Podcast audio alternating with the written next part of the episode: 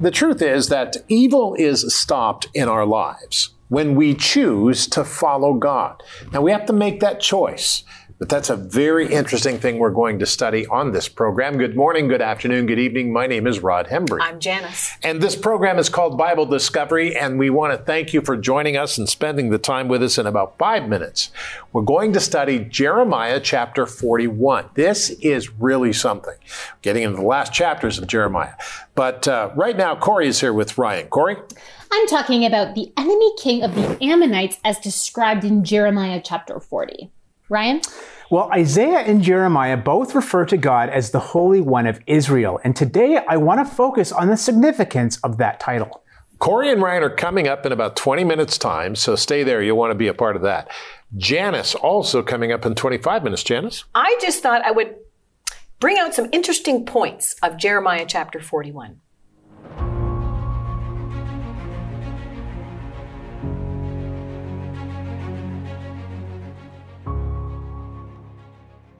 Jeremiah 41, 1 through 18.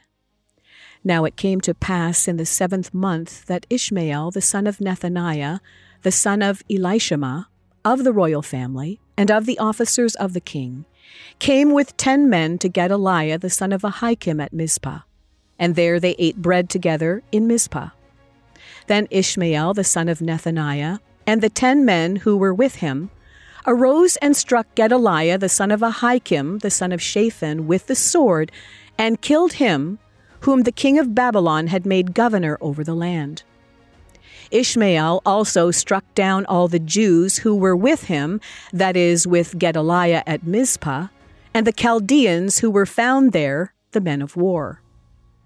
And it happened on the second day after he had killed Gedaliah, when as no one yet had knew it, that certain men came from Shechem, from Shiloh, and from Samaria, eighty men with their beards shaved and their clothes torn, having cut themselves with offerings and incense in their hand to bring them to the house of the Lord. Now Ishmael the son of Nethaniah went out from Mizpah to meet them, weeping as he went along. And it happened as he met them that he said to them, Come to Gedaliah the son of Ahikam. So it was when they came into the midst of the city that Ishmael, the son of Nethaniah, killed them and cast them into the midst of a pit, he and the men who were with him. But ten men who were found among them, who said to Ishmael, Do not kill us, for we have treasures of wheat, barley, oil, and honey in the field. So he desisted and did not kill them among their brethren. Now the pit into which Ishmael had cast all the dead bodies of the men who he had slain because of Gedaliah was the same one Asa the king had made for fear of Baasha king of Israel. Ishmael the son of Nethaniah filled it with the slain. Then Ishmael carried away captive all the rest of the people who were in Mizpah the king's daughters and all the people who remained in Mizpah, whom Nebuzaradan, the captain of the guard, had committed to Gedaliah the son of Ahikam. And Ishmael the son of Nethaniah carried them away captive, and departed to go over to the Ammonites. But when Johanan the son of Kareah and all the captains of the forces that were with him heard of all the evil that Ishmael the son of Nethaniah had done, they took all the men and went to fight with Ishmael the son of Nethaniah. And they found him by the great pool that is in Gibeon. So it was, when all the people who were with Ishmael saw Johanan the son of Kareah and all the captains of the forces who were with him, that they were glad. Then all the people whom Ishmael had carried away captive from Mizpah turned around and came back, and went to Johanan the son of Kareah. But Ishmael the son of Nethaniah escaped from Johanan with eight men and went to the Ammonites. Then Johanan the son of Kareah and all the captains of the forces that were with him took from Mizpah all the rest of the people whom he had recovered from Ishmael the son of Nethaniah after he had murdered Gedaliah the son of Ahikam, the mighty men of war, and the women and the children, and the eunuchs, whom he had brought back from Gibeon. And they departed, and dwelt in the habitation of Chimham, which is near Bethlehem, as they went on their way to Egypt because of the Chaldeans. For they were afraid of them, because Ishmael, the son of Nethaniah, had murdered Gedaliah, the son of Ahikam, whom the king of Babylon had made governor in the land. Jeremiah chapter 41, verses 1 through 18. Jeremiah 41, 42, 43, and 44. That's what we read today. You know, peace is a strange and infrequent virtue in this world where sin runs deep and unchecked in the human heart. The reason we have no peace is sin, S-I-N. We often explain sin away by calling it, it's natural and emphasizing reasons for our behavior. And we get used to living in our sinful state and even under the repercussions for our actions. But the truth is, we're not free in our natural state at all. Freedom comes when our hearts are no longer captured by sin, our natural state. Doing what we want when we want is not to do what we were made for. Understand that. We are meant to fulfill God's call on our lives. Now, I know that goes backwards, but it's true. A part of that call is to work with and for each other and other people, choosing not to fight against each other. In ancient Judah, the prophet Jeremiah was calling on those who were suffering because of their rebellion. God did not want them to destroy them, but he had rejected they had rejected him and fought each other until their destruction was inevitable.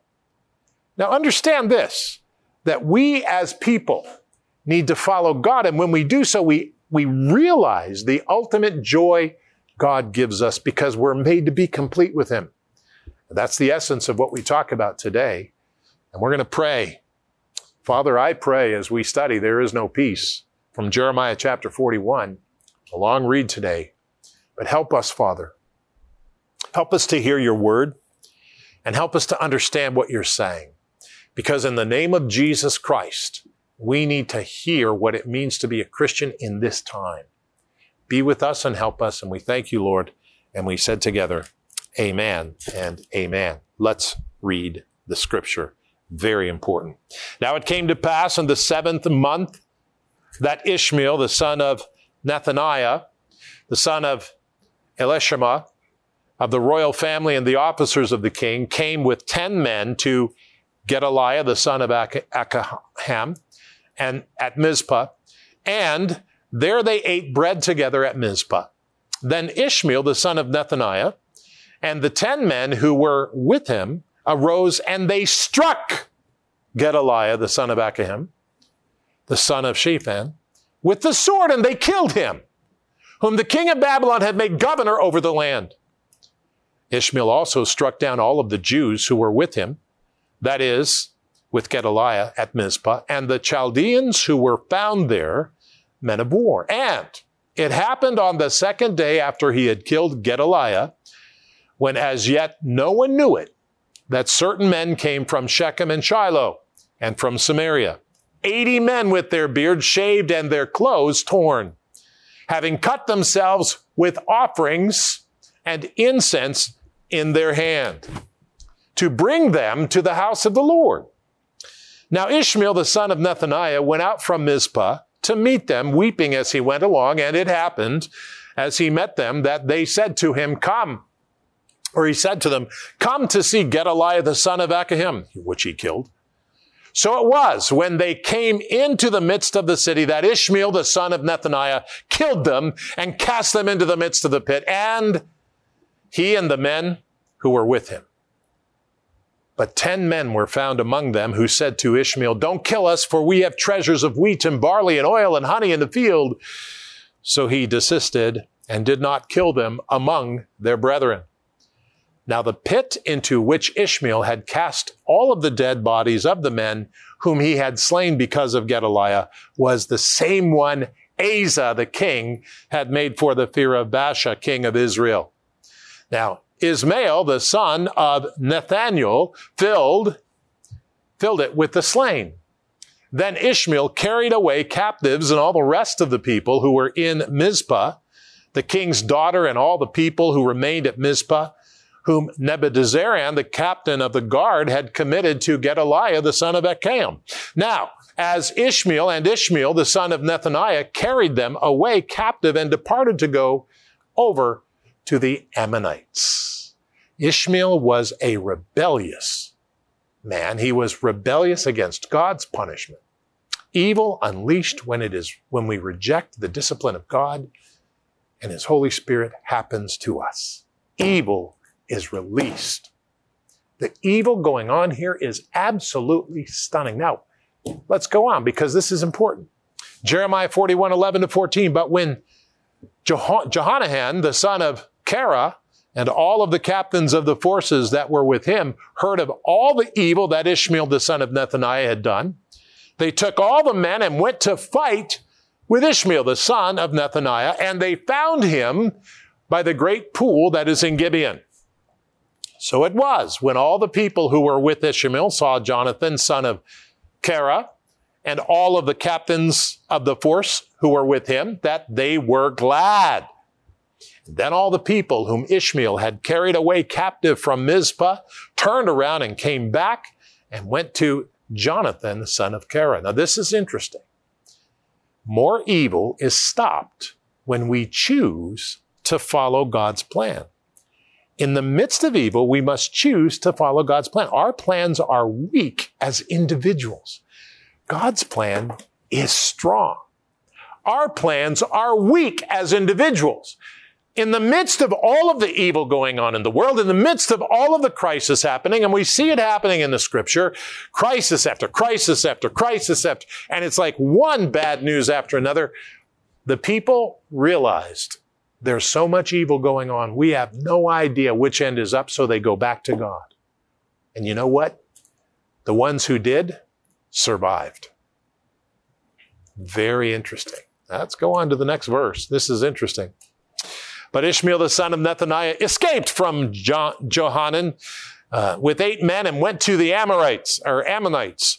And then Jonathan the son of Kara and all of the captains of the forces that were with him from Mizpah all the rest of the people whom he had recovered from Ishmael, the son of Nethaniah, after he had murdered Gedaliah, the son of Ahikam, the mighty men of war, and the woman, or the women, and the children, and the eunuchs, whom he had brought back from Gibeon. And they departed and dwelt in the habitation of Chimham, which is near Bethlehem, as they went on their way to Egypt because of the Chaldeans, for they, they were afraid of them because Ishmael, the son of Nethaniah, had murdered Gedaliah, the son of Acham, whom the king of Babylon had made governor in the land. Which brings me to the third point. The enemy of our enemy may be the worst kind of evil. the only way to counter evil is to pursue God and his good. Bottom line, evil going, evil coming, this happening, that happening. In the midst of evil, which we are living now in our countries, in the midst of evil, our decision must be look beyond any governments, any political parties of this world. Look beyond that and go to God and say, Lord Jesus, I come back to you. I need to, I, I need help. We need help. So Father, today we pray for our nations. They need to return to you. Lord, we need help. There's so much evil flying around and doing all kinds of things. We need help. We see it here. We need help. Forgive us, Lord. Be our Lord and Savior. In the name of Jesus Christ, we ask this very sincerely. And everyone said together, Amen.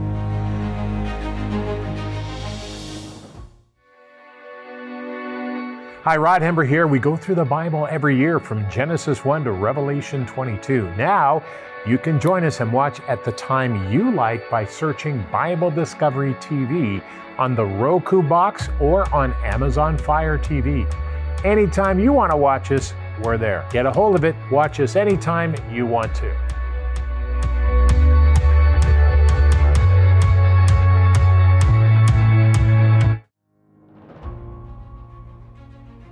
Well, it's time now to carry on with our Bible study. And today I'm actually going to be going on an adventure outside to discover creation and the creator of that creation. And specifically, I want to focus on a title of God used frequently by Isaiah, but also used by Jeremiah and even the psalmist. And that title is the Holy One of Israel. Now, of course, God goes by a lot of different names in the Bible, and each, each of them reveals something about his nature. And that's what I really want to dig into today with the Holy One of Israel. So let's go. Hi, friends, it's Ryan Hembree here, and today I want to highlight a specific title of God used mostly by Isaiah the prophet. And that title is the Holy One of Israel. Of course, God is called by a lot of names in the Bible, and all of them reveal something about his nature. But what can we learn from this specific name of God? Well, it's a really good question, so grab your Bibles and let's go.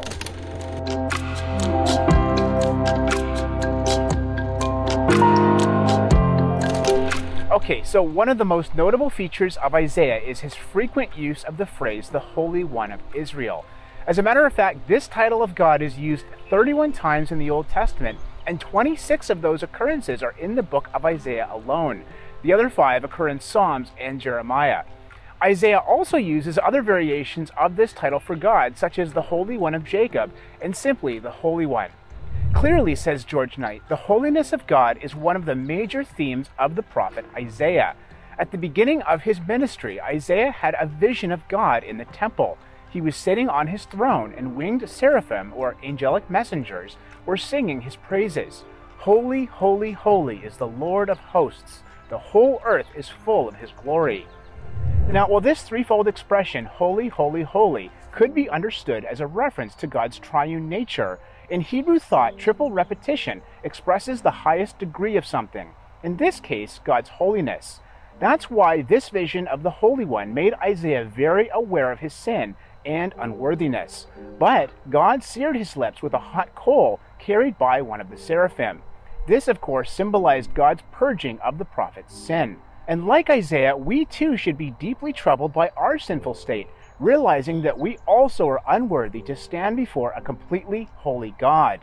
This humble attitude is that good and godly fear and sorrow that the Bible talks about, which brings us to repentance, which leads us to salvation and to forgiveness. Because just as Isaiah's sins were purified through the burning coal, so too are our sins purified by Jesus Christ, the refiner's fire, when we turn to Him. So, just to elaborate a little bit, our attitude towards God needs to be like Isaiah's. He was really disturbed over his sin, and he was a man of God. So, we might think that we're good people, but that's only because we're evaluating ourselves by our own standard. But when we begin to evaluate ourselves by God's standard, well, we soon realize just how sinful we are. I mean, all you have to do is read through the Ten Commandments. And let's just test ourselves here with five of them right now. How many lies have you told in your life? Have you ever stolen something? Have you ever taken the name of God in vain? How are we doing so far? Let's talk about the last two. Do not commit adultery and do not murder. Now, I know not everyone has physically committed those last two sins, but did you realize that Jesus extended these two commandments to include the thoughts of our hearts? That even if we look at another person with lust, then we've committed adultery with them in our heart. Or if we look with hatred on someone, then we've murdered them in our heart. Do you still think that you're a good person? Well, if we're honest with ourselves, we'll come to the same conclusion as the apostle Paul did in Romans 3:23 and 6:23, when he said that all have sinned and fall short of the glory of God, and that the punishment for that sin is death. And that should cause us to be fearful and sorrowful. But Paul says it's this godly sorrow that produces repentance leading to salvation in Jesus Christ, God in the flesh. The only one who lived that perfect life that we never could and then paid for our sin with his own blood. He can and he will purify you from your sin if you turn from that sin and trust on Jesus Christ. This, my friends, this is a true conversion. Yeah, and that's really important, Ryan. We need to pay attention to that. So come to Christ today. Corey? All right. Well, I wanted to talk about someone that we read about in Jeremiah chapter 40. Now, Judah had been left in a pretty precarious situation, right? Jerusalem had been destroyed. The king had been carted off into exile into Babylon. And Nebuchadnezzar appointed Gedaliah as a governor of the Babylonian province of Judah now at this point. But there was an assassination plot afoot. And in Jeremiah chapter 40, we see that behind the assassination of Gedaliah, the governor of Judah, was Baalis, the king of the Ammonites. Take a look. Once he had effectively subdued Judah and destroyed the city of Jerusalem in 586 BC, Nebuchadnezzar, the formidable king of Babylon, then set up a man named Gedaliah as governor of Judah, a role designed to replace the kingship of Jerusalem. This governor, however, would not last long. Jeremiah chapters 40 and 41 reveal an assassination plot backed by Baalis, king of the Ammonites.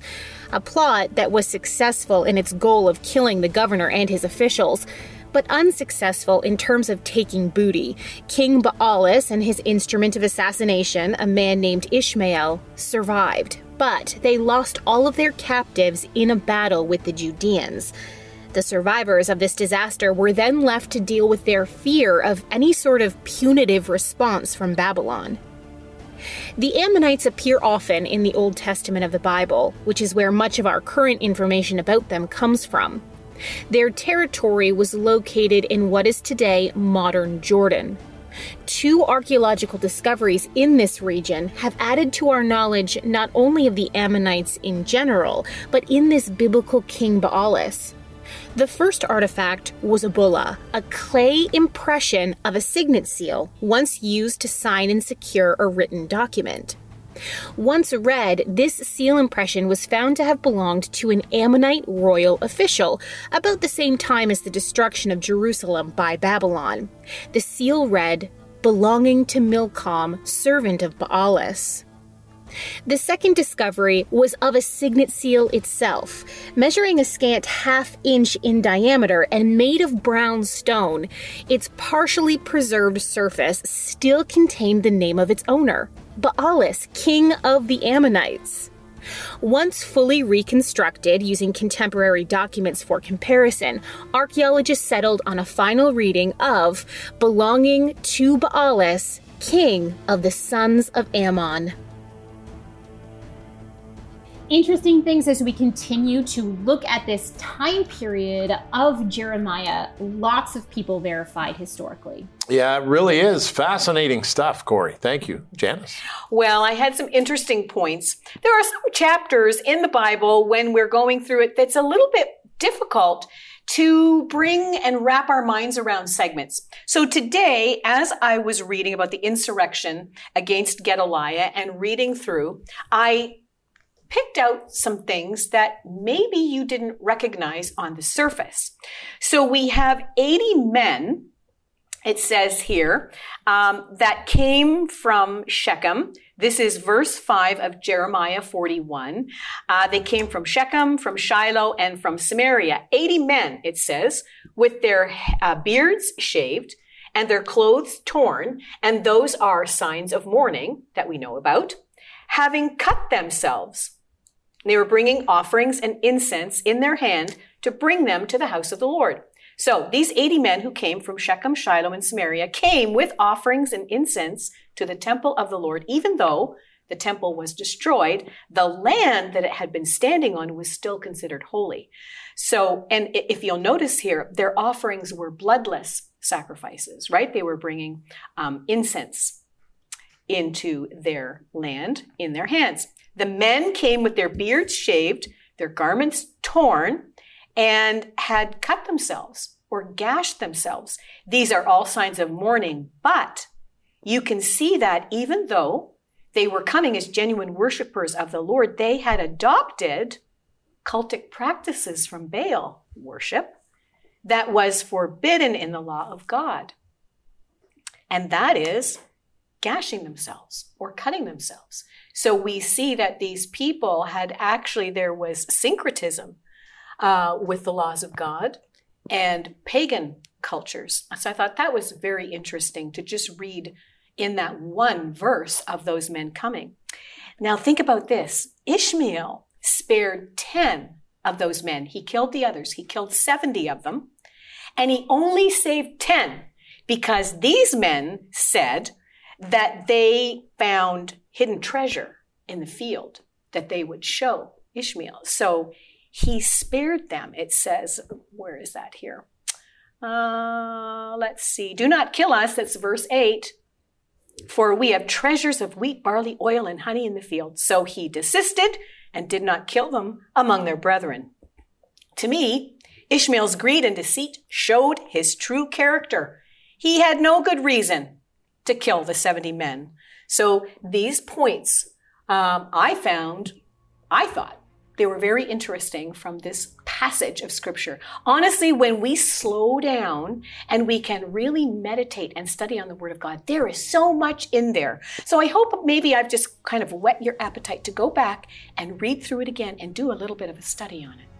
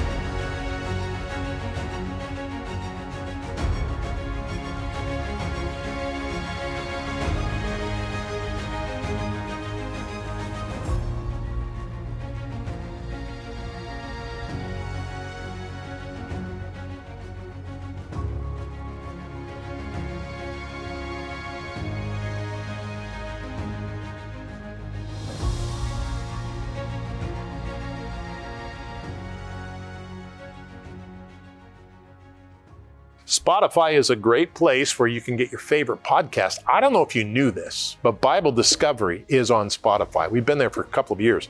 You can you can get a, a subscription to our podcast and we'll send it to you every day through Spotify.